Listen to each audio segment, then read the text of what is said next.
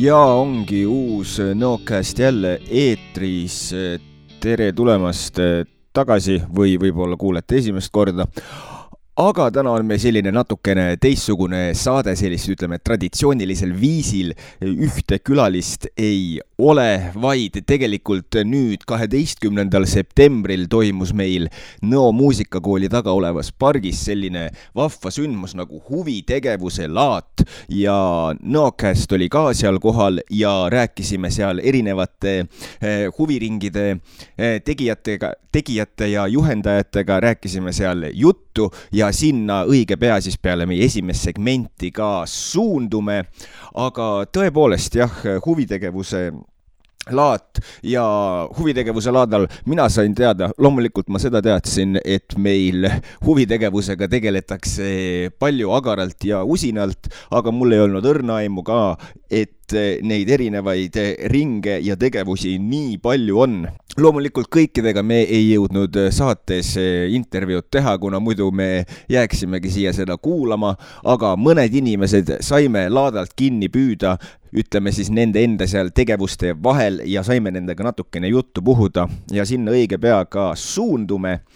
aga mul on siin tegelikult käes ka selline vahva leht, kus on kirjas kõik need huvitegevused ja äh, võin öelda kõikidele kuulajatele ka, et õige pea saab nvv.ee kodulehel äh, kõiki neid huvitegevusi ilusti järgida ka, et mis täpsemalt huvi pakub. Aga loeksin teile siit äkki mõned niimoodi ette selles mõttes, et siis teab, ütleme, et mida otsida ja millele silma peal hoida ja huvitegevuse võimalused siis Nõo vallas. Ja vahva on see, et sellel vahval lehel, mis minu käes on, on täpselt niimoodi eh, välja toodud, et mis täpselt eh, nii-öelda vanuseklassis kellele mis sobib ja alustamegi siis beebidest ja väikelastest, et kui sa oled praegu beebi või väike laps, kes kuulab, siis see on sinule.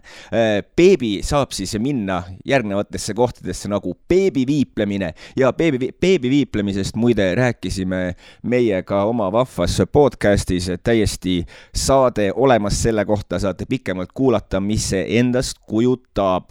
ja beebiviiplemine on siis alates kuuendast elukuust siis lisaks sellele on loovushommikud, siis sellele veel lisaks beebide võimlemine ja ka veel väikelaste võimlemine beebide võimlemine on siis teisest elukuust kuni kõndima hakkamiseni ja väikelaste võimlemine kõndima hakkamisest kuni viienda eluaastani. seega algu-, põhimõtteliselt algusest peale kuni viienda eluaastani on võimlemisega selles mõttes äh, rahumajas, et viiendaks eluaastaks oled võimlemise proff. kui äh, beebi, beebiviiplemine pakub huvi, siis saab võtta kontakti beebiviiplemine at gmail punkt kom või minna beebiviiplemine.ee kui loovushommikud on asjad, mis tunduvad, tundub, et võiks huvi pakkuda, siis saab võtta kontakti Eleri Saarikuga e-saarik at gmail com. Ja beebide võim-, võimlemise osas saab võtta kontakti füsioterapeut Liina Allikuga allik.liina at gmail com ja liigume siit edasi siis eelkooliealiste laste juurde ja seal on tantsuline võimlemine ja akrobaatika kuni kuuenda eluaastani. selle kohta saab lisainfot spordikool, et nvv.ee siis muusikakooli eelkool kuue kuni seitsmeaastastele lastele.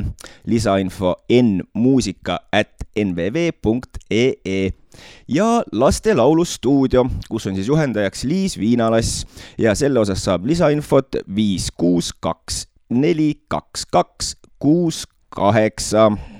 ja liigume siis koolinoorte juurde ja neile siis pakutakse eh, järgnevat nimelt on loomulikult meil siin armas meil Nõo, Nõo muusikakool, lisainfot selle kohta muusika.nvv.ee. edasi oodatakse loomulikult Nõo spordikooli, selle kohta lisainfo no kahe O-ga N O O sport.ee ja no lisaks loomulikult NO põhikooli huviringid, kuhu siis kuuluvad iga mõttesport, meediaring, näitering robootika, pärimuskultuur, kosmosering ja palju muud.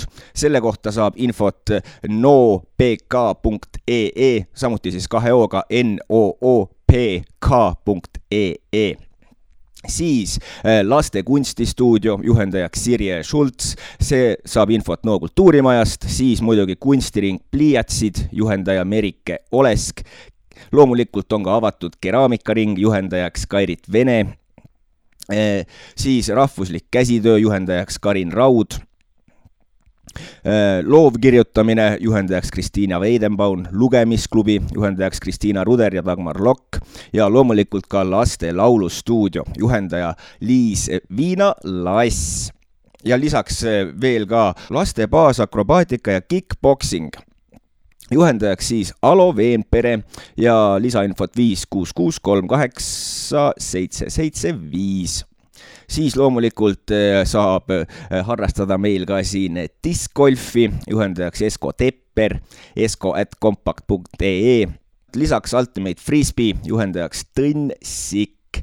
Eh, selle kohta saab infot t6nnsikk at gmail.com siis jõusport, juhendajaks Ervin Toots, saab infot ervin.toots.gmail.com ja loomulikult ka noorkotkad, lisainfot saab rene.iljas at gmail.com, I-L-J-A-S ja loomulikult ka guide'id, lisainfo Mark Pulak, mark.pulak at hotmail.com, et nagu on aru saada, siis koolinoortele eh, on eh, võimalusi palju ja rikkalikke absoluutselt igast valdkonnast, ma usun.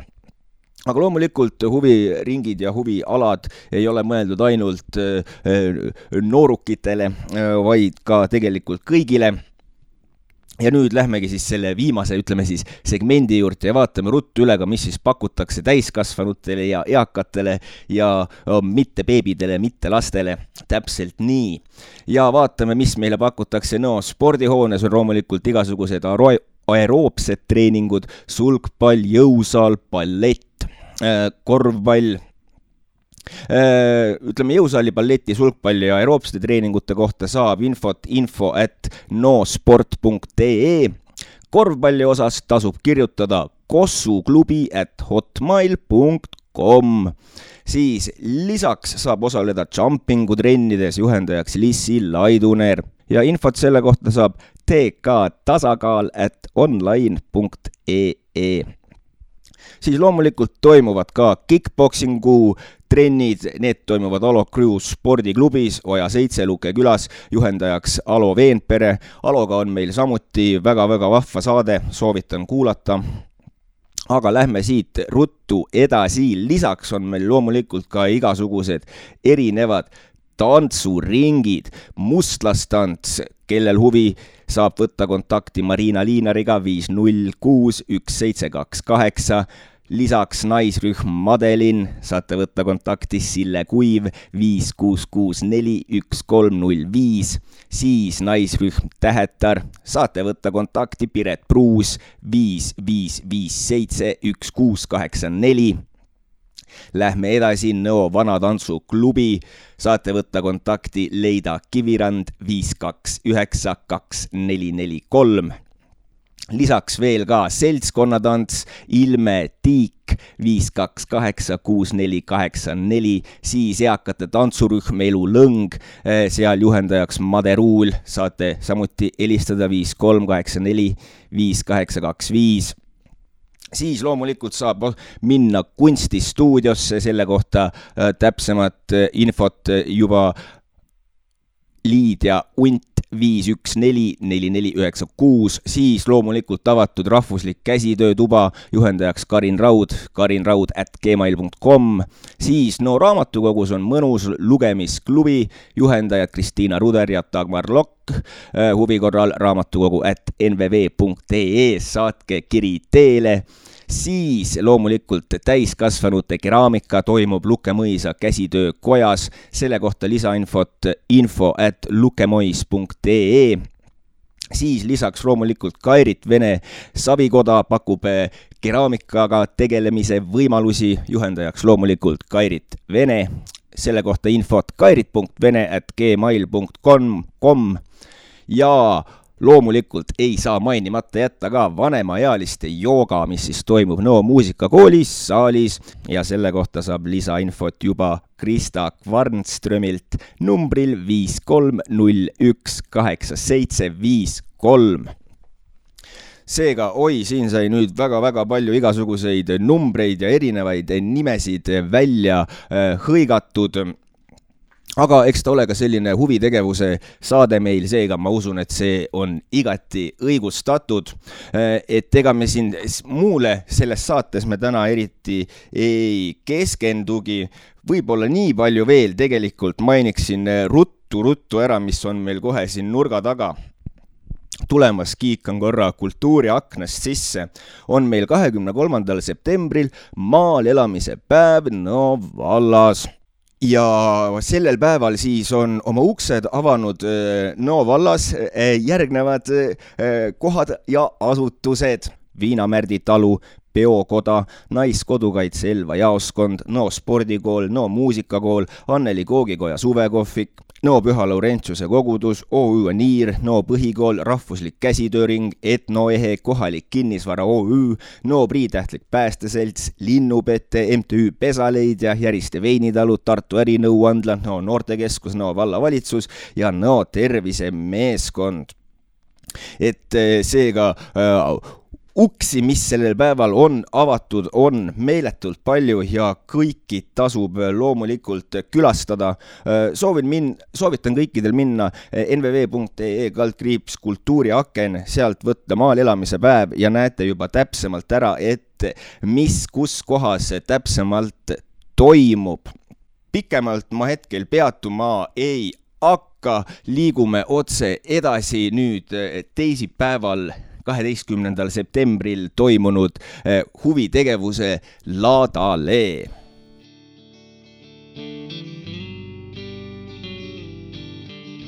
Ja ongi Nõokas taas kord jälle eetris, kui saate salvestus toimub, on kaksteist september, sellepärast et täna on meil natukene selline teistsugune saade, nimelt eh, tuleme teie nii-öelda kuulde raadiusesse siis, jah, kuul-, kuulderaadios on küll hea sõna, mida kasutada, jah. aga tuleme siit eh, huvitegevuse laadalt, mis siis toimub nüüd, kaheteistkümnendal septembril siinsamas Nõo muusikakooli tagapargis ja huvitegevuse laad siis, mis siin siis nii-öelda äh, kergelt seletades toimub, on see, et erinevad igasugused äh, grupeeringud äh, seltskonnad, kes siis tegelevad igasuguste põnevate huvitegevustega, on tulnud siia täna välja, et viia inimesi kohalikke ja ka mittekohalikke kurssi sellega, et mida põnevat siis täpsemalt siin Nõo vallas ja Nõo ümber ja läheduses põnevat teha saab siis, kui parasjagu tööd ei rüga.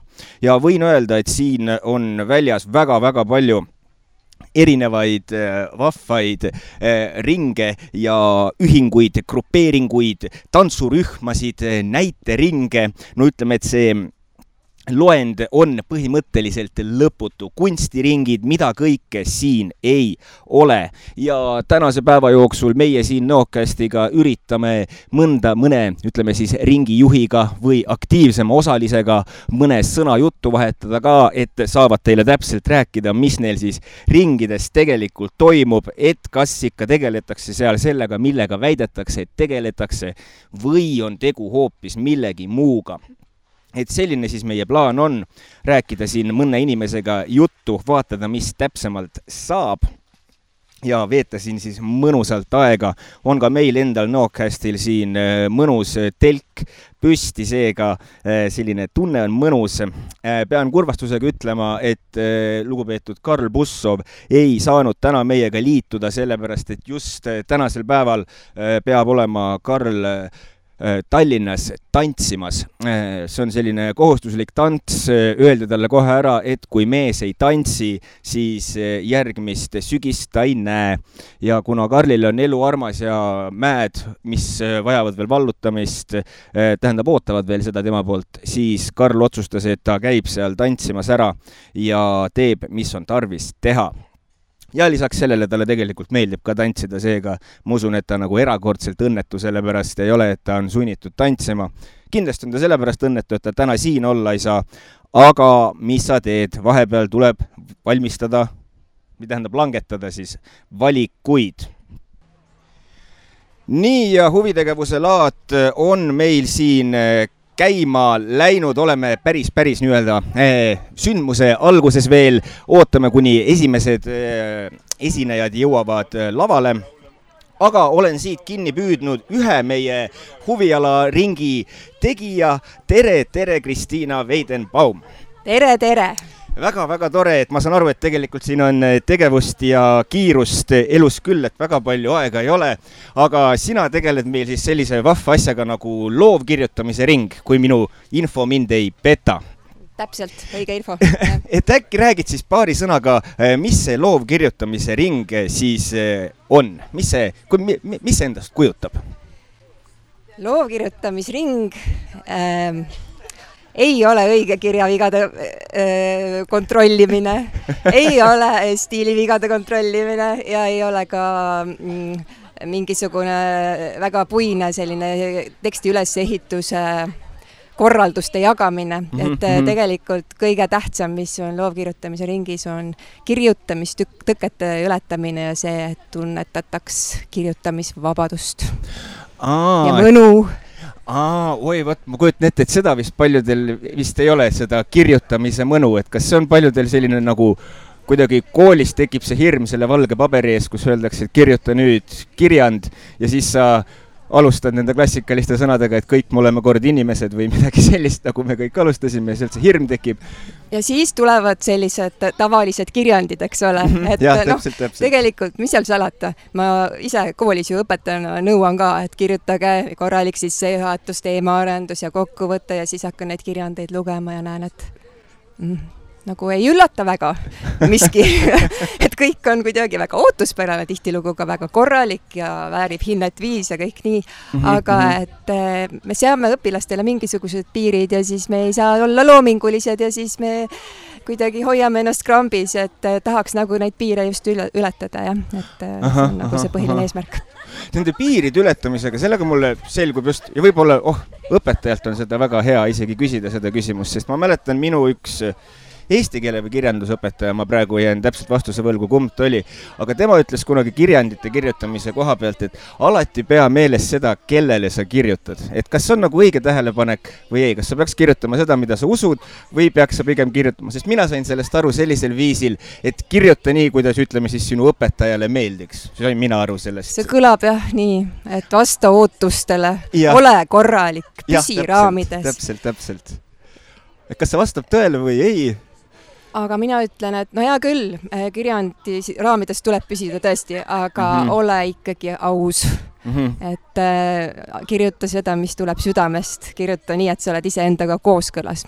muidugi äh,, kui sul on hästi käpas see vorm, on ju, et siis mm -hmm. sa saad selle vormi piirides ka olla täiesti aus ja, ja selline vaba, aga, aga mingil hetkel need äh, raamid nagu piiravad, on ju mm. -hmm, siis mhm. tasubki mõnikord nagu teisi vorme ja vabu vorme harrastada õige, tõsi, tõsi. aga nüüd siia korra selle äh, loo äh, loovkirjutamise ringi juurde siis tulles, et kui inimene nüüd sinna äh, ringi tuleb, siis kuidas see nagu tema jaoks välja näeb, kas see on siis mingisugused kirjutamisharjutused või on mingisugune teema, surnud liblika sisemonoloog ja siis kõik viisteist minutit kirjutavad või kuidas see siis täpsemalt välja näeb? Surnud liblika sisemonoloog on meil veel tegemata, see on väga hea idee, aitäh. aga jah, meil on iga tund uutmoodi, igas tunnis on uued harjutused. Äh, tihti ma vaatan ka lihtsalt niimoodi koos äh, kohalviibijate näkku ja tunnetan, et mis neid täna võiks paeluda mm. -hmm. et ähm, kui ma eelmisel aastal olin väga pikalt pühendunud inimese meeltele, et vaadanud, et kuidas me saaksime väljendada seda, mida me tunnetame kuulmise kaudu või nägemise või maitsmise kaudu, onju, mhm. siis äh, ühel hetkel üks õpilane ütles, et oh, tahaks nüüd midagi, mingit aktsiooni, eks, noh, ja siis ma lähtusin edaspidi sellest ja, ja läkski kuidagi elavamaks ja lõbusamaks, et äh, meil on hästi selline dünaamika, suur dünaamika seal äh, tegevuses olemas, et ma arvan, et kõike nagu saab ja iga kord on uutmoodi. aa, et selles mõttes ei ole muret, et muutuks nagu üksluiseks või nii?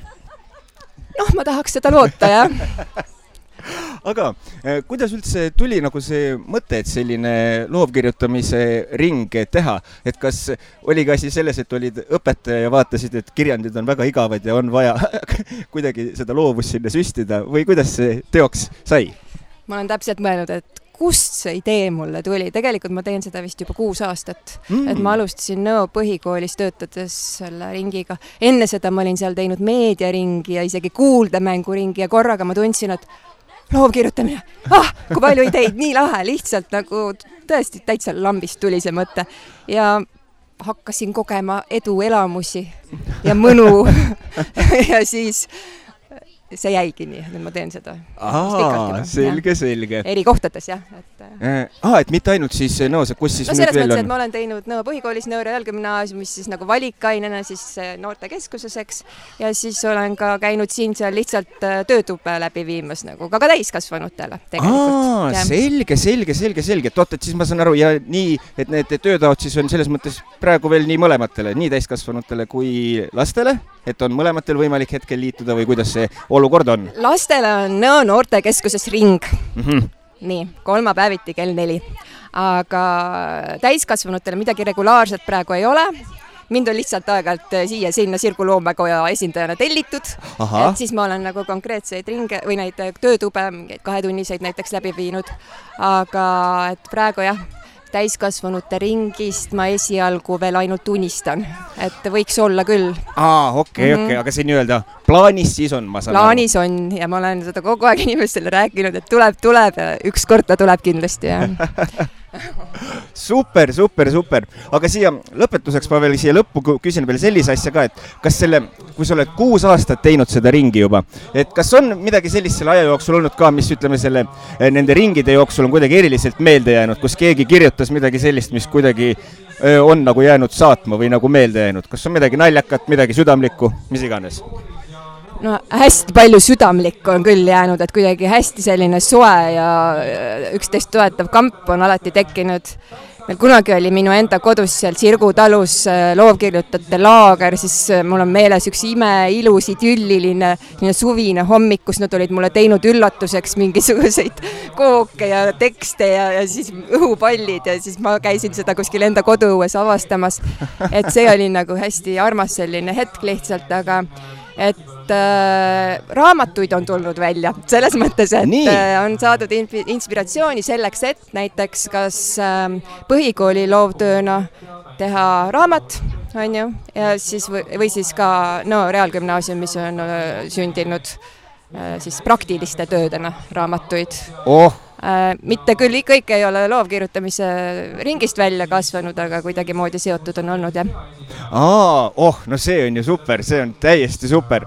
aga korraks sai veel äh, läbi käidud, esiteks suur-suur aitäh, et sa selle momendi leidsid, et äh, siin Nõokastis meiega täna siin ütleme Laada platsil siis juttu või huvitegevuse, jah, Laada oli huvitegevuse Laadal platsil natukene juttu rääkida, et äkki kordame siin veel need üle, et kus saab internetiavarustest äkki üles leida, kuidas saab liituda ringiga esiteks? Et kas kirjutada email, helistada kuhugi, kuskil on mingi kodulehekülg, kuidas saab kontakti minule võib kirjutada näiteks Facebooki Messengeri kaudu, seal on Sirgu loomekojal ka täiesti oma kodu olemas. Võib mulle seal kirjutada Kristina Weidenbaum äh, personaalselt, aga võib siis ka lihtsalt Nõo noortekeskusesse kolmapäeval kell neli kohale tulla, et võtan vastu et... ka ilma, ilma ette teatamata, just. nii et Nõo noortekeskuses iga kolmapäev kell neli ja ma saan aru, et kõik noored on oodatud. Ei pea olema isegi ennem eh, näinud kirjatükke, võid tulla ka täiesti kirjaoskamatuna. Võib tulla täitsa lihtsalt katsetama, et kui seni ei ole usku olnud sellesse, et jah, mina oskan kirjutada ja luua ja olla loominguline, siis võib-olla seal sa saad teada, et tegelikult sinus on see olemas mm.. et kas siis võib öelda seda, et tegelikult kõik oskavad kirjutada, et pigem on julguses asi või? pigem on julguses ja eneseusus asi, jah aa, selge, selge, aga suur-suur aitäh, et äh, leidsid selle aja, et siin natukene meiega juttu rääkida. ma saan aru, et nüüd äh, mõnekümne minuti pärast äh, lähete ka teie lavale. Nii, seega edu teile esinemisel ka, selles mõttes saan aru, et tulevad ettekandele mõned luuletused. tuled, tulevad ettekandele mõned luuletused ja hiljem ka mõned äh, proosalisemad tekstid jah.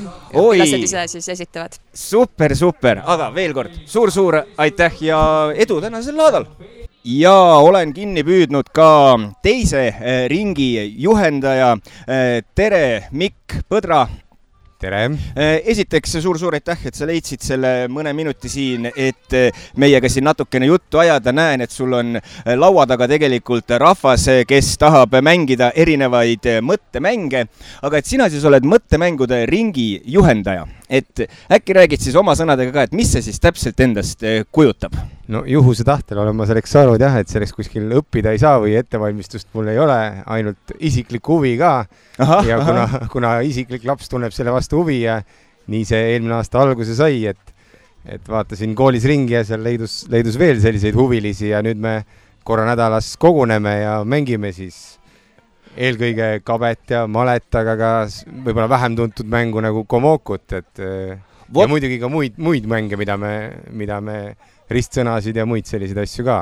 Ahah, ahah, et siin, vot ma tahtsin, see, et sa hea, et sa selle just, just ise välja tõid, selle Komoku, sellepärast et siin selle ringi kirjelduses sai see, sai see mäng ka välja toodud, Komoku, mis see siis täpselt on, kas see on kusagilt Aasia maadest no, pärit jah, mäng? tegemist on Aasia maadest pärit mänguga, teine nimetus on tal ka Renju, neil on erinevad reeglid, aga aga Komoku on selline lihtsam, no iseenesest mäng on lihtne nagu trips-traps-trull, ainult eesmärgiks on viis nuppu ritta saada et noh, trips-traps-trull, me teame, et kui õigesti mängid, siis võita ei ole võimalik, eks ju, aga, aga vi, viis nuppu ritta, siis on erinevad strateegiad ja ja noh, selles, selles, selles mängus peetakse maailmameistrivõistlusi ja kõiki selliseid asju ka. ja see... Aasia maades on lausa eraldi koolid selle jaoks, kes eh, lausa õppekavasse kuulub ja et, et see, sellise, selline jah, nemad peavad seda väga arendavaks tegevuseks lastele ja juba väiksest peale hakkavad, hakkavad seda harjutama ja see kuulub neil õppeprogrammi ka, jah. ohoh, kas siis võib öelda, et see on nagu selline idamaades nagu meil on male siis selles mõttes või, mida peetakse selliseks no, kõige-kõigemaks mänguks nii-öelda? nojah, põhimõtteliselt küll, aga malet seal mängitakse ka veel rohkem kui meil siin, aga, aga selles mõttes oh. jah, et aga jah, on sellised äh, Saudi Araabiad ja sellised nagu lähemad maad ka, kus on lausa jah, eraldi, eraldi koolid, et äh, kui meil, meil siin rahvusvahelistel võistlustel Eestist osaleb kümme-viisteist õpilast, noh, nendest umbes viis on juba meie õpilased siis sealt pannakse vastu kolmesaja õpilase kaupa, et üks kool paneb näiteks kolmsada õpilast välja, et see, see, sellised mastaabivahed on jah siin okei okay,, no need on ikka kolossaalsed vahed ju selles mõttes, olgu, olgu, olgu. Oota, aga nii, aga kumb, kumb endale rohkem siis isi, isiklikult istub nii-öelda, kas Komoku või Male või üleüldse kabe? no mina nüüd viimasel ajal väga isiklikult ei mängigi, aga, aga selles mõttes jah, see, see Komoku äh, tegelikult oli ka minu elus üks esimesi mänge, sest kunagi nõukogude ajal kuskilt isa leidis sellise mängu ja mul oli kodus see mäng olemas.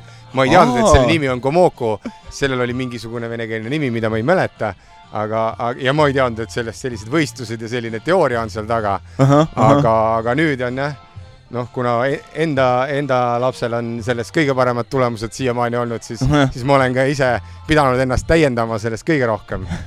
et males ja kabes on nagu lihtsam treenereid leida, aga Komokus on nagu natuke raskem jah, et siin äh, e. Eestimaal kindlasti ma kujutan ette, jah et Eestimaal jah, on mõned, mõned üksikud äh, maailmatasemel tegijad, maailmameistrid ja muud, aga noh, need kõik paiknevad enamasti Tallinnas, et äh, sinna on jah igapäevaselt sinna ei lähe trenni. Ja, ja aga kas siis, kas siis võib öelda, et kui ma nagu õigesti aru saan ja mul on tunne, et kas seda mängu on vist kusagil tõenäoliselt mingitest filmidest ja asjadest ka olnud näha, kui on eriti mingisugune Aasia maade film on ju, siis. võib isegi küll jah mm, -hmm. kuigi nad, neil võib see mingi teise nimega olla, kas Ko või mingisugune Renjo. Ko jah. Ko võib võt. ka, neil on veidike erinevad reeglid, aga mõte on see, et nad panevad lihtsalt sellised nagu kivisid, musti ja valgeid kivisid lauale, et selline, selline lihtne vaadata esialgu, et ei ole mingeid keerulisi kombinatsioone, et paned kivi ära ja sinna ta jääb, et ta ei ole nii, et liiguvad ringi kuskil ja pead midagi mõtlema olgu, olgu, olgu. oota, aga, aga mis on siis sellised, küsiks siia juurde, aga mis on võib-olla sellised, ütleme, Komoku on ka tegelikult, võib öelda, et Eestimaal vähem tuntud selline äh, mõttemäng, aga mis on veel sellised teil just nagu mängitavad, mida võib-olla ei ootaks, et saab mängida? no ega, ega me nagu jah, selles mõttes on see selline hea keskkond on internetis nagu vint.ee, kus toimuvad ka mõttespordi olümpiaadid et, et seal on igasuguseid, seal on küll ka kaardimänge ja muid selliseid, aga, aga si sinna on koondatud e-, erinevaid mõttemänge, et me nagu selliseid ise mingisuguseid vanu mänge kuskilt juurde ei otsi, et me päris, päris tihti mängime seal ja siis see võimaldab ka mängida internetis olevate teiste koolide õpilastega samal ajal, et kui me, ma saan, paneme ise turniiri üles ja leidub kuskil mujal huviline, siis ta liitub meiega, et me saame ka läbi interneti jah, et seal on erinevate mängude, mängude nimesid seal, Otellod ja muud sellised mängud, et. aa, kordan korra üle, vint.ee, kes ja. praegu kuulas, et saab sealt minna ja kohe mängida nii, et maa must. jah, seal täiskasvanud ka mängivad kabet ja malet ja on erinevad turniirisarjad ja, ja see on, see on võib öelda, et siitsamast Noor Reaalgümnaasiumist pärit inimeste loodud ja, ja, ja, ja nüüd on üle-eestiline selline ütleme, eestikeelne kõige suurem portaal, et kes tahab rahvusvaheliselt, siis on erinevad rahvusvahelised portaalid igal alal, aga see nagu ühendab Eesti, Eesti selliseid mõttespordi tippe ütleme siis niimoodi. super ja meie enda no inimeste poolt loodud ka veel või? jah, et siit, siit no. pärit inimesed on selle, selle valmis teinud. no mis siis veel elult tahta, aga mul on ka siin oma targas tabelis on kirjas, et see ring on loomulikult mõeldud koolilastele nelja kuni nel,, neljandast kuni seitsmenda klassini no me jah, mingisuguse selle vanuse oleme pannud, aga üldiselt eh, noh, et me ei ole päris algusest alustanud, et neil on mingisugune vanaisa või kellegiga õpetatud kabetarkused on juba olemas, et, et, et väga suure nagu äh, inimeste arvuga on raskem, et siin, siin osad on jah juba jõudnud sellistele tasemetele, et kuu aja pärast sõidavad maailmameistrivõistlustele ja suvel olid Euroopa meistrivõistlused, siis, siis on nagu raske käike õpetada ja kõike korraga, aga üldiselt nagu vanusel ei ole tegelikult väga vahet, et äh, et e, siin olen näinud ka kuueaastaseid, kes mängivad nagu täiskasvanud, et siin selles mõttes otseselt, kellel ikka väga huvi on ja soovi, siis lihtsalt peab natukene keskendumist olema, et see on, see on raske, et kui ja sa, selline... kui sa ühe mänguga ei suuda viite minutit keskenduda, siis, siis selle alaga on raske tegeleda, et see, see on tänapäeva noorte jaoks e, kõige raskem ja ma ütleks, et see, need mängud seda kõige rohkem arendavad ka muidugi. seda kindlasti, kindlasti, seda kindlasti, seda kindlasti.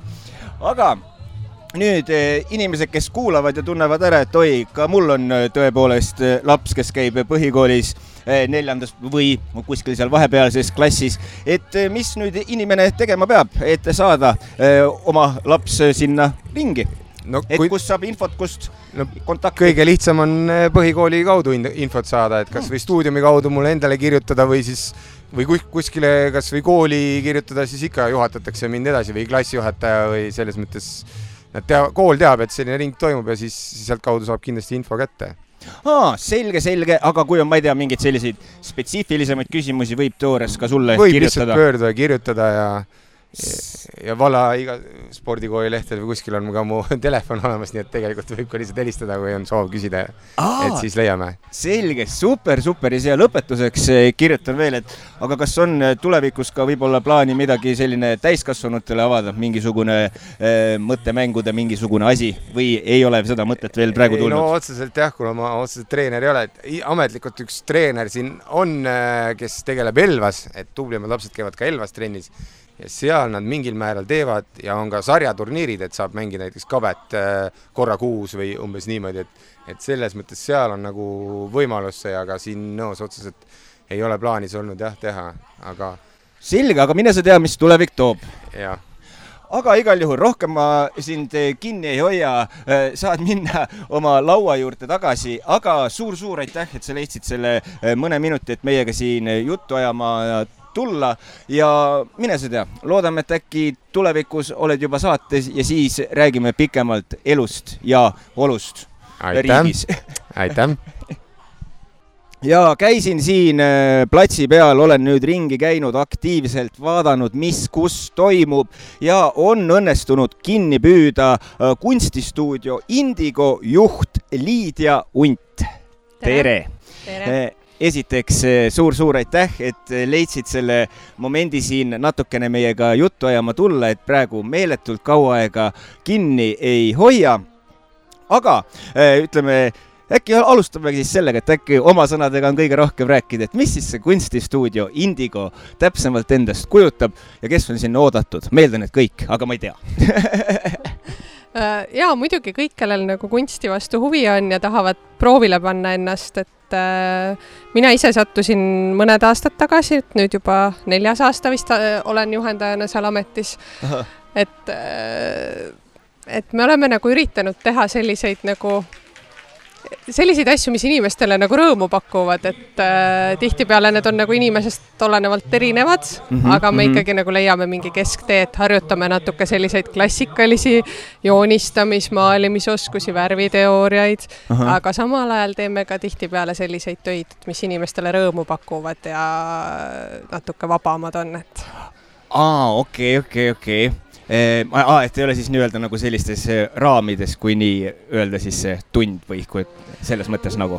me ikkagi nagu mingit struktuuri hoiame säilitada, aga nagu seda ei saa nagu kogu aeg teha, et kogu aeg, et eh, vehime seal eh, pliiatsijoonistust, kipspead ainult teha, et, et mida me teeme ka aga aeg-ajalt on vaja nagu inimestel natuke niisugust nagu loovust valla lasta ja nagu teha näiteks kas või oma reisipiltide järgi natuke maale, et, et Aa. oleks nagu selliseid asju, et noh, et see Eesti talv on nagu ta on, et väljas väga maalimas ei saa käia, et siis on hea, et kui on suvel kogutud nagu fotosid, et mille järgi nagu natuke nagu maastikumaale teha ei, arusaadav, arusaadav, tihtipeale sellised eh, Eesti talvepildid vist võib-olla on jah, sellised tuhat pilti Tšernobõlist lihtsalt, kui noh, sihuke hall jah, et hall on küll ilus värv jah, aga vahepeal tahaks ka midagi rõõmsamat näha. tõsi, tõsi, tõsi, tõsi.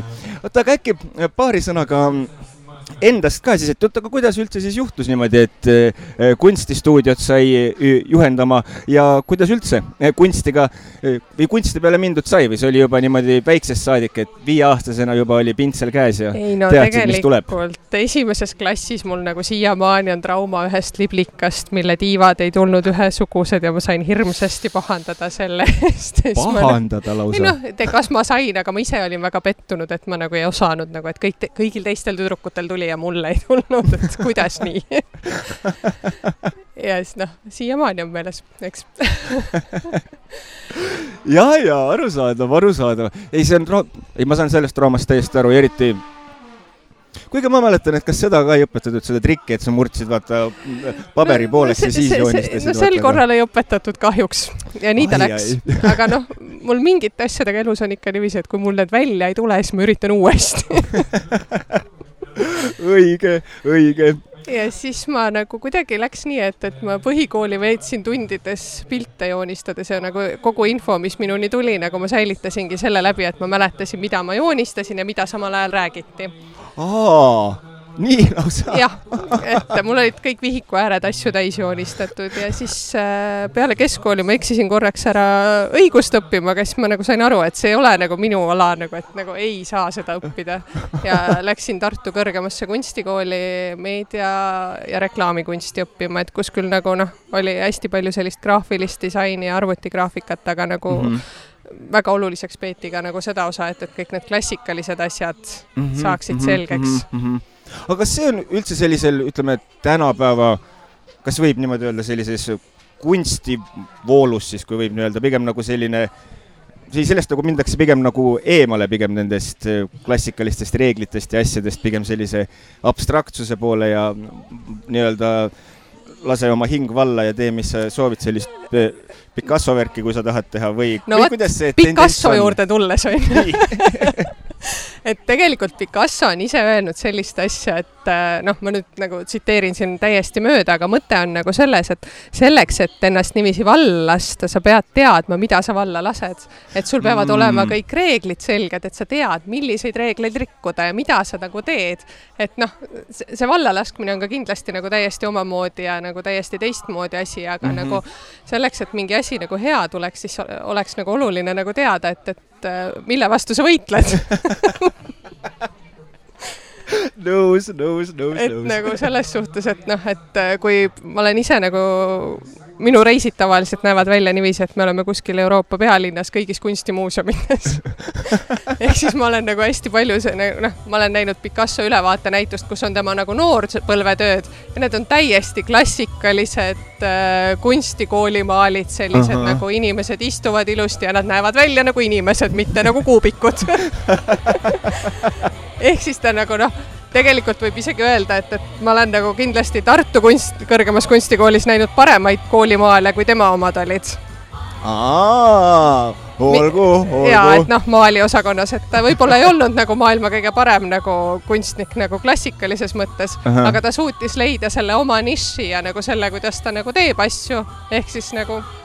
jah, jah, ja seda on ka väga-väga keeruline leida. huvitav, kas see nõuab nagu õnne ka vist päris palju, et sul nagu jopaks sellega vist kuidagi või? jaa, päris kindlasti, et see nagu tegelikult noh, tänapäeval näiteks ongi ju nagu, et mille vastu nagu klassikaline kunst võitleb, on ju ai, on ju. Ja, ja, ja no see on ikka väga-väga hirmus, mis see, mis ma, see toonud on. ma pean tunnistama ausalt, et kui ma esimest korda neid maale nägin nagu, siis mul nagu korraks nagu lõi jalg alt nõrgaks, mõtlesin, et mida ma oma eluga teinud olen, et oleks võib-olla võinud õigust õppida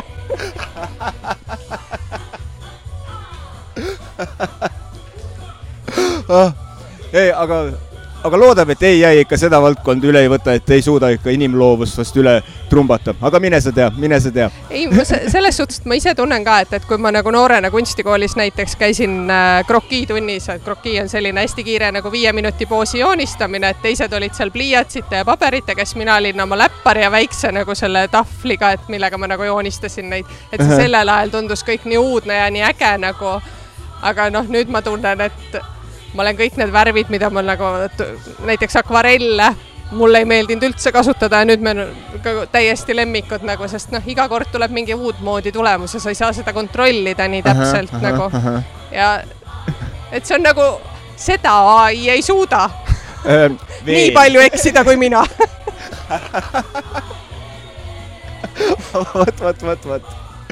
aga korra siia, ma tahtsin veel sellist küsimust korra natukene muudan mõnes mõttes teemat, aga tegelikult ei muuda ka, et kui sellist äh, kunstistuudiot nagu läbi viia, siis kindlasti näeb igasuguseid erinevaid äh, kunstiviljelejaid, aga mu, mu küsimus on pigem nagu see, et kui inimesed äh, kunstistuudiosse tulevad, siis mis on enamasti inimestel siis ütleme, joonistamise, maalimise juures nagu see kõige keerulisem asi, mida nagu omandada, kas see on niisugune proportsioonide paikasaamine või värvide tunnetamine või see on täitsa kuidas kellelegi? Ma küll ei ole nagu väga pikalt õpetaja olnud, aga nii palju, kui ma olen, siis minu jaoks nagu tundub, et kõige suurem probleem inimestel puhul on see hirm eksida mm,. Mm -hmm, mm -hmm. et nagu. koolitrauma. no põhimõtteliselt jah, et ma nagu selles suhtes, et mäletan nagu, et omal ajal, kui ma läksin nagu ka juba nagu suuremasse nagu kunstiringi, kus ma juba arvasin, et ma oskan hirmus hästi joonistada, siis meie õpetaja ütles meile alati seda et äh, Jüri Ristna oli minu esimene selline korralik kunstiõpetaja ja tema nagu alati ütles seda, et, et me siin praegu õpime, et see ei lähe Luuvrisse et me nagu tihtipeale, eriti just nagu selliste täiskasvanud hobikunstnike puhul on nagu eh, näha seda, et, et eh, ma saan aru, et nagu kõigil on vähe aega sellega tegeleda ja tahaks, et kui sa juba teed seda, et see tuleks nagu suurepärane. alati ei tule mm. -hmm, mm -hmm. et Nõus. nagu selles mõttes, et kui ma ise teen näiteks illustratsioone või niiviisi, siis ma nagu tihtipeale pean äh, kolm-neli korda ühte pilti tegema, seni kuni ma jään rahule selle lõpptulemusega. ja võib-olla juhtub, et ma teen selle neljanda ära ja ütlen, et tegelikult see esimene oli kõige parem et noh, see nagu see julgus nagu endas üles leida, et proovida, isegi kui nagu teil oli sama lugu, et äh, õpetaja ütles, et teie liblikas ei ole ühesugune sellest ei ole midagi alati võib teha liblikat külje pealt ühe tiivaga täpselt, täpselt, õige, õige. et äh, selles suhtes, et nagu, et äh, kui on nagu mingi kahtlus, et ah, mis mina, mina ei oska üldse joonistada, et kõik, kes sinna tulevad, et äh, oskavad hirmus hästi. ei, mina ka ei oska alati hirmus hästi et on äh, nagu objekte, millest ma hoian kõrvale ja mitte kunagi isegi ei proovi joonistada ega pildile panna nagu, et. tõsi, tõsi, tõsi. aga selle ütleme, julgust nagu teha on esiteks üks asi, mis on kindlasti paljudel takistuseks. aga kas sul endal on seda probleemi ka tulnud, kui sa just teed mingit nagu eneseteost teed, et on see, et et ta ei saa kunagi nagu päris valmis ja siis lõpuks nihverdad nii palju, et rikud nagu kogu asja ära või noh, selliseid nagu lugusid on nagu kahtepidi, et ühed tööd, mis ei saa mitte kunagi valmis, mm. sellepärast et nagu lihtsalt sul kaob ära nagu see entusiasm seda teha ja mis iganes sa alguses mõtlesid, et oo, see tuleb nii äge ja siis sa näed, et see ei tule üldse see, mis ma mõtlesin, et ta tuleb, onju. Ja siis äh, teised tööd on siuksed, et sa nagu peaaegu jõuad lõppu ja otsustad, et oota, ma proovin seda. Ja siis vaatad, et oih, võib-olla poleks pidanudki. Juhtub, juhtub, aga see on samas see üks asi, mis muudab selle kunsti, kunsti tegemise mõnes mõttes lõbusaks, et ongi see, et ega sa, sul ei ole sada protsenti kontrolli kunagi selle üle, mis see valmis asi nii-öelda on. absoluutselt, isegi kui sa nagu noh, sa võid nagu sama päev teha näiteks kaks mingit kiiret sketši, üks tuleb imeline, sa tabad nagu kogu atmosfääri ja kõik ja teine on vaatad, et ahah, et kes selle porilombi siia tegi. Et noh see, see, see ongi minu arust üks nagu toredamaid asju nagu selle kunsti ise tegemise juures, et noh, et jah, me võime sööta arvutisse märksõnad sisse, et palun nagu perfektne meremaal mm. -hmm, mm -hmm. aga nagu see tunnetus ja see mälestus, mis sul nagu seda tehes nagu on, see on nagu tõsi. nagu täiesti teine tase. tõsi, tõsi teine on lihtsalt samamoodi arvutis istumine nagu Exceli täitmine, vaata. jah, et noh, et sul ei jää sellest mitte mingit nagu, noh, eriti just ise tehes, et nagu täiskasvanuna, et kui sa paned nagu selle pildi seina peale, mille sa ise oled teinud ja nagu see hetk olid sellega imeliselt rahul ja võib-olla juhtub, et kahe aasta pärast, kui sa kogu aeg edasi harjutad, et siis sulle ei meeldi see, aga sa mäletad ikkagi seda edutunnet, et kui Tõsi. nagu rahul sa oled, et nagu, et see just selles hetkes niiviisi välja tuli. ja tegelikult on ju väga hea seda niiviisi kõrvutada, et, et noh, et näed, kaks aastat tagasi ma olin siin, aga nüüd ma olen hoopis palju kaugemal. tõsi, tõsi, tõsi ja seal on selles protsessis on ka see eduelamus, mida kindlasti, kui ei proovi, mida ei kunagi ei tunne ka, kui sa oled, ütleme, kuskil poole peal ja sa nagu näed, et midagi hakkab tulema sellest. et ja. see ei ole selline nii-öelda siis maha visatud aeg jutumärkides, vaid sa oled millegi jälil siin pildi ja. peal nii-öelda. aga mm, korra nüüd veel või noh, tagasi tulles siis kunstistuudio Indigo juurde, et kui inimesed nüüd äh, kuulavad ja mõtlevad, et hmm, mina tahaks küll selle asjaga liituda, minna, panna käsi külge, käsi külge, siis äh, mis on vaja inimesel teha, et teiega liituda? see on niisugune huvitav küsimus, et no, meil tuleb läbida katsed tuleb läbida katsed. ei, tegelikult me võtame kõik vastu, kes on nagu piisavalt huvitatud, et seda päri-, nagu teha ja proovida ja nagu, et kui selgubki, et ei olnud päris tema ala, siis me oleme sellega ka nõus et inimesed peavad ikkagi nagu rõõmsad olema seda tehes ja nagu tahtma seda teha. et aga ma arvan, et kõige lihtsam on võib-olla kirjutada mulle Facebooki, otsida mind sealt üles, Liidia Unt. mul on tavaliselt hobusega profiilipilt et kui see, see on väga hea tähelepanek, lihtsam leida. jaa, et kui see on olemas, siis olete õigel teel. et äh, siis kirjutada mulle ja siis äh, annan infot edasi ja et et siis ühesõnaga sealt juba edasise suhtlemise teel ja. saab, mis, kus, kuidas, ühesõnaga. just. Super! Suur,, suur-suur aitäh, et leidsid selle mõne minuti siin Nokestis juttu ajada. Ja loodan, usun, et äkki tulevikus oled taas kord saates ja siis räägime juba pikemalt ja võib-olla muust ka natukene, aga veel kord suur-suur aitäh! Nii, ja meil siin Nocastiga oleme kinni püüdnud järjekordse ringi juhi ja praegu on minu kõrval istub eh, eh, pärimuskultuuri ringi juht Imbi Tanilsoo, tere! tere! esiteks suur-suur aitäh, et leiad, leidsid tee selle mõne minuti, et siin meil saates natukene juttu ajama tulla ja pärimus, pärimusring, siis pärimuskultuuriring tähendab, kui täpne ja. olla nüüd.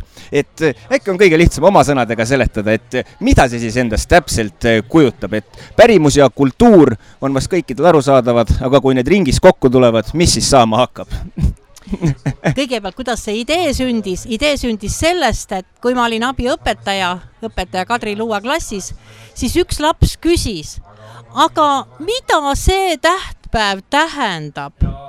See oli vist taevaminemist-püha, mida see tähendab? ja see pani mind mõtlema, et lapsi huvitavad kalendri tähtpäevad mm -hmm. ja nendest peaks siis lastele rääkima.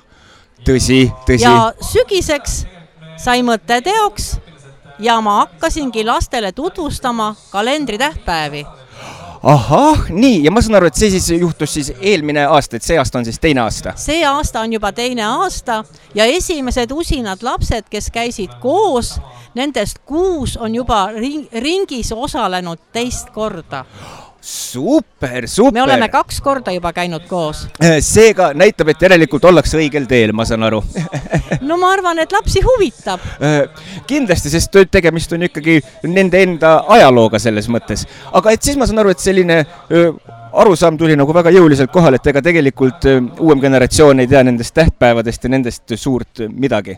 et kui teadakse kuupäeva, aga et mis see täpselt tähendab, et siis see on niisugune must maa ja ma pean tunnistama, et ka mul on päris tihti nii, seega ja samal ajal ma ka ise õpin, äh, ega ma ju ka ise kõike ei tea, leian, vaatan, mis tähtpäev tuleb, guugeldan siit-sealt, mõnda asja ma tean ise ka ja olen nii päris mõndagi asja teada saanud.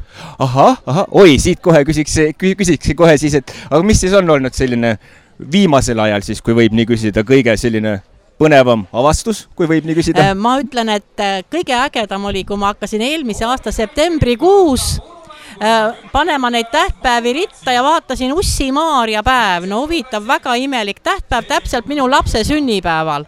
Oi, nii. ja tuli välja, et tal oli nagu kaks seletust. üks oli see, et Jeesuse ema Neitsi-Maarja sünnipäev, aga teiseks see, et kõik maod roomajad hakkavad valmistuma talveuneks ja Ussi-Maarja päev ongi siis selle järgi nimetatud, vanasti öeldi ju uskarästikute kohta, madude kohta. ja et nemad valmistuvad talveuneks, siis ei tohi metsa minna, neid segada. no seenele võib ikka, aga üldiselt jah, äh, hoida metsast, aga teha võib põllutöid, et siis hävitab kahjureid, igasuguseid putukaid, röövikuid nii et palju, palju sain targemaks aa, praegu sama, pean tunnistama, et väga palju uut infot kohe tunnen, tunnen, kuidas tarkus minusse jõuab, super, super, iga päev õpid midagi uut, see on alati eh, tore. aga kuidas selline Eesti pärimus iseenesest nagu uurimine on ju tihtipeale üsna selline äh, ütle, võib öelda, et selles mõttes veidikene keerukas tegevus ka, kuna ütleme, et mingist momendist alates on palju sellist Eesti pärimust nagu justkui nagu hävitud hä,, hävinud, et on raske teada, mis seal siis nagu täpsemalt juhtus, et kuidas teil see nii-öelda pärimuse uurimine kui selline siis nagu välja näeb, käite kuskil arhiivides möllamas või on internet ikka põhiline? omal ajal, kui ma töötasin Laguja koolis ja õppisin Tallinna Pedagoogilises Instituudis mm., siis ma tegin uurimustöö Laguja kooli ajaloost Nii. ja sain oma kodukoha kohta päris palju teada. näiteks seda, et ka Kalevipoeg on sealkandis toimetanud. väga toredaid lugusid, muistendeid, pärimusi on Laguja ümbruses tehtud, eks ta vana paik ole koos oma kivikalmete ja matmispaikadega. ja sealt ajaloo huvi on olnud tegelikult mul juba kooliajast saadik. aga aha. lihtsalt ma laiendan seda kogu aeg. ja kuna just, et lapsed tahtsid ka teada, siis ma otsingi sellist lihtsat lapsepärast seletust. ahah, ahah, jah, täpselt, täpselt, täpselt, sest ja ma saan aru, et seal jah kui minna sellise täisajaloo peale, siis see võib vist minna natukene lapse jaoks keeruliseks ja võib-olla igavaks selles mõttes, jah ja kuna need meie kalendri tähtpäevad on sageli ka piiblilugudega seotud mm, -hmm. siis äh, ma üsna sageli jutustan lastele piiblilugusid mm -hmm. ja toon ikka esile seda, et tee teisele head, hooli teisest, aita teist no see on põhiline nõus, ma olen sada protsenti sellega nõus. aga sellega, just selle, et just enne mainisite seda Ussi-Maarja päeva, et kui ma õigesti aru saan, just nagu nüüd ma toon nagu näitena, võtan sellesama päeva, et seal on nüüd, ta on Ussi-Maarja päevaks on ta siis saanud ikkagi selles mõttes sellise, ütleme siis nagu kahe päeva nagu segunemise koha pealt siis, et see, et ussid hakkavad valmistuma, mitte metsa minemine tuleb nagu sellisest paganlikust maailmast ja, ja Maarja sinna sisse siis tuleb ja, meil kristlikust maailmast. ongi nagu äh, pandud kokku uus ja vana mm. -hmm, mm -hmm, et need mm -hmm. vanad pärimused ja samas jälle seotus äh, seotus piibliga. kuna Maarjapäevi on ju väga palju ja mm -hmm. need on kõik Neitsi Maarjaga seotud, aga samas on ka jälle vanast ajast seda vana meie pärimuskultuuri, nii et see on minu arust väga hea kooslus, õpetada lapsi natuke laiemalt jälgima maailma. mitte ainult nõus. ühest kitsast nurgast. jah, see on vist kõige õnnetum, kui sellisest ühest kitsast kohast näed maailma, siis, siis sealt küll head nahka ei tule, ma usun aga nüüd eh, korra eh, ringi, ringi enda juurde tulles, et kui minu eh, tark tabel siin ei valeta, et siis ma saan aru, et see ring on mõeldud siis alates neljanda klassi. kuni neljanda ah, klassi. vabandust, vabandust, minu viga kuni neljanda klassini, sest ma lihtsalt haakun selle esimese kooliastmega ise kõige paremini. ja ma tunnen ennast nendega väga hästi, väga koduselt et äh, puberteet on juba natuke raskem teema tõsi, tõsi, siis tulevad juba muud huvid ja kõik, kõik selline. tuleb juba see itsitamine ja noh, nagu jah. aga kui nüüd keegi kuulaja mõtleb täiskasvanu või ka laps, mine sa tea, kes praegu või noh, seda kuulama saab, kui reedel saade üles läheb, et eh, kuidas on võimalik siis ringiga liituda, kas see on, toimub, leiab aset koolis, läbi kooli leiab selle üles või ta on noortekeskuses, kuidas asi täpselt välja näeb? Kell üks esmaspäeval olen mina kindlasti Nõo põhikooli raamatukogus. ja kuna praegu on kuus last, kes käivad, no seitsmes ütles mulle ka, et hakkab käima, siis ma hea meelega võtaks juurde veel kaheksa last. aa, nii et Ütleme, on ruumi? pool gruppi on täis, aga natuke on ruumi. super, super. ja oodatud on just esimene kuni neljas klass. selge, seega siis esimene kuni neljas klass, siis kõik on oodatud, aga kas on äh, kuidagi, ütleme, tulevikuplaani või niimoodi vaadates nagu plaan kuidagi laiendada ka seda äh, ringi kuidagi või sellele ei ole veel hetkel mõelnud? no ei ole hetkel mõelnud, sest ma võtan juba liigagi laialt õige, ikkagi korralikult suurelt ette võtta selles mõttes. sellepärast, et, et ma natuke nüüd räägin ka sellest äh, laiendusest. jaa just nimelt, et väikselt ma olen laiendanud sellepärast, et äh, kuna me räägime seal ringis põgusalt piiblilugusid mm -hmm. ja kui keegi lastest tahab teada nendest rohkem, nendel teemadel laulda ja meisterdada kuulata lugusid, ise lugeda mm, -hmm. lahendada mõistatusi, siis alates septembri viimasest pühapäevast mm -hmm. kell üksteist Nõo muusikakoolis teisel korrusel alustab tööd pühapäevakool super! ja see on mõnes mõttes ringi laiendus, sest siis me räägime püha, pühapäevakoolist, nendest piiblilugudest pikemalt ja loome seoseid tänapäevaga, võib-olla heidame ka pilgu uh. -huh mujale minevikku mm. -hmm, mm -hmm. nii et äh, see on üks koht, kus saab ennast ka natukene täiendada. selge. või vähemalt need, kes ei mahu enam sinna pärimuskultuuri ringi sisse saavad tulla pühapäeval? saavad tulla pühapäeval ja loodan, et direktor ei vaidle nii kaua, kui kirik toimetab muusikakoolis, et siis ma saan oma klassis lapsi õpetada, sest teisel korrusel muusikakoolis on minu klass. aa, selge, super, super, super aga suur-suur eh, aitäh, et leidsite selle kümme minutit, et meiega siin natukene täna siin platsi peal eh, jutustada. meie siit Nokiastist soovime teile palju-palju edu ja samuti ka seda, et siis kõik esimese kuni neljanda klassi lapsed, kõik pärimis pärimuskultuuri ringi, esmaspäeval kell üks oli ta eh, raamatukogus, no põhikooli raamatukogus. no põhikooli raamatukogus. ja lisaks sellele nüüd siis septembri lõpus, lõpus tuleb Nõo muusikakoolis, teisel korrusel, pühapäevakool. täpselt nii suur-suur aitäh, seega nüüd on eh, teada, mida hakkab eh, toimuma pühapäeval ja mida saab teha esmaspäeval kell üks eh, no kooli raamatukogus. veel kord suur-suur aitäh, et leidsite selle aja. palun võtke heaks, ootan nii, ja mul on õnnestunud siit nüüd kinni püüda noortekeskuse Lord Jumal ja juht Egle Haljassaar tere, tere, tere. tere, tere, tere. esiteks suur aitäh, et sa siin, kindlasti on täna megakiire päev siin laada peal või no Laada platsi peal, aga et paar minutit siin juttu rääkida Nõo noortekeskusest ja selle tegevusest. natukene oleme täna juba Nõo noortekeskusest äh, rääkinud ka. Äh, tuletan meelde siis loovkirjutamise ringi töötab või tähendab, saab või leiab seal aset. Aga põhjus, mille pärast tegelikult eh, sind sai kinni püütud, on see, et eh, kuna Nõo noortekeskuses toimub tegelikult nii palju asju ja kuulajatele siis, et tegelikult siin on üle kolmekümne huvialaringi on meil siin täna koos platsi peal, et tõepoolest väga palju ringe. Aga Nõo noortekeskusesse on päris mitu tükki nendest koondunud ja sellepärast sai sind siia kutsutud ka, et natukene rääkida, et mis siis noortekeskuses noored teha saavad jaa, äh, no noortekeskuses äh, on tõesti meil äh, päris mitmed huviringid kokku kogunenud sinna meie ruume kasutama, sest igal pool mujal on ruumikitsikus meil, eks ju, vallas aga äh, aga lisaks sellele, et noortekeskus on iga päev kella ühest kuueni avatud mm, -hmm. on meil tõesti erinevad huviringid.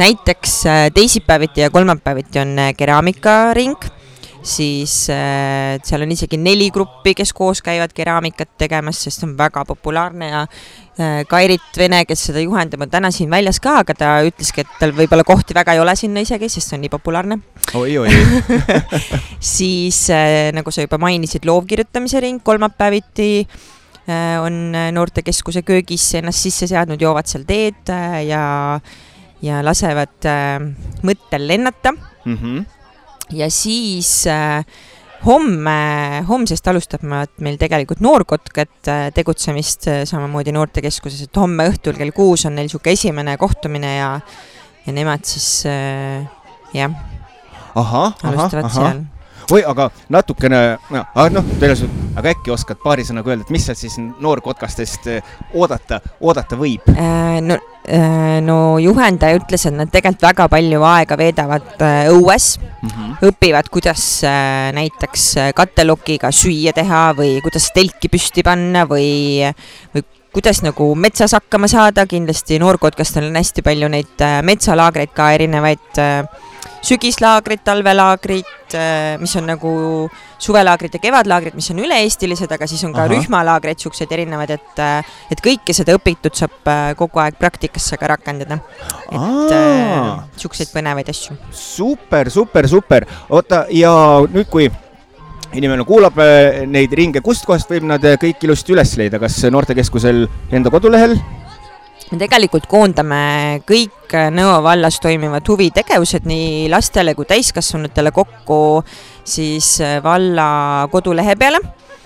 Ja, ja sealt on nad kõik leitavad, hetkel nad on vist seal mingisuguse äh, tabeli kujul, aga Aha. proovime need sinna kuidagi väga vahvasti ära mahutada, et äh, ja raamatukogudes on äh,, viime raamatukogudesse ka need äh, flaierid, mis meil siin tänagi laada peal äh, jagasime, kus aha, on ka aha. kõik huvitegevuse võimalused üles loetud, et et ja, valla kodulehe pealt otsige huvitegevuse alt, noorsootöö ja huvitegevuse alt see Aa, info leitav. selge, nvv.ee, e, seega sealt leiab ilusti äh, kätte selle asja. aga äh, kui nüüd nende huviala, huvialaringide juurde korra tagasi tulla, kas kõikide nende ringide puhul on võimalik liituda nii, et äh, äh piltlikult öeldes ma täna otsustan, et ma tulen ringi ja tulen noortekeskusesse koha peale, mis asub siis no vallamajas selles mõttes, aga äh, või on seal ikkagi vajalik mingisugune eelregistreerimine? no hea on äh, juhendajatega enne eelnevalt kokku leppida, et nagu ma ütlesin, siis keraamikaringis väga nagu kohti ei ole ja kui sa tahad tulla lihtsalt proovima ühekordselt, siis noh, muidugi tule proovi, mis see savi endast kujutab äh, juhendajaga siis kokkuleppel mm, -hmm. aga aga teiste ringide puhul jah, toimimise ajal võib ju sisse tulla, astuda ja küsida nende kohta või siis, või siis tõesti juhendajaga täpsemalt ühendust võtta ja kui ei leia juhendaja kontakti, siis tulge küsige noortekeskusest. ahah, ahah, et võib tulla julgelt ja, eh, sisse võib. küsida kõike või. vajalikku infot eh, siin nende asjade kohta. aga oota, mõtleme nüüd korra, Nõo noortekeskus, kas see mingisugune huvialaring jäi? Nimetamata meil siin äh, praegu? no see ei ole otseselt nagu noortekeskuse all, aga meie naabrid on ju Nõo käsitöötuba, kus tegelikult äh, mitte ainult noortele huvitegevust pakub, vaid ka täiskasvanutele. teisipäeviti ja neljapäeviti on seal äh, rahvusliku käsitööring kus siis äh, hommikupoolikul kella kümnest, tegelikult on see juba nagu juhendaja seal kohapeal mm, -hmm. kümnest kuueni, teisipäev, neljapäev, tema siis äh, ootab nii noori kui täiskasvanuid, kes tunnevad huvi käsitöö vastu ja nad teevad seal vaiba kudumist ja igasuguseid punumisi ja igasuguseid ägedaid asju tegelikult. Äh, ja, ja on, on visatud ka ise sinna pilk peale, need kangasteljed on need vist? kangasteljed, just. Need on võimsad ja hirmuäratust tekitavad vähemalt minu jaoks ei tea täpselt, kuidas inimesed julgevad nendega töötada, aga tead, mõned ongi julgemad kui mina. aga äh, praegu ma sind siis siin, ma arvan, rohkem siin sind kinni ei hoia, ma saan aru, et tegevust tänaseks veel jagub et ehm, selline puhkamine on täna sihuke teoreetiline tegevus, saan aru paljuski äh,? ma puhkangi siin tegelikult praegult tööd tehes, see on nii Aa. äge töö lihtsalt. olgu, selge, selge, aga kuule suur,, suur-suur aitäh sulle ja kunagi räägime jälle. Just, aitäh kutsumast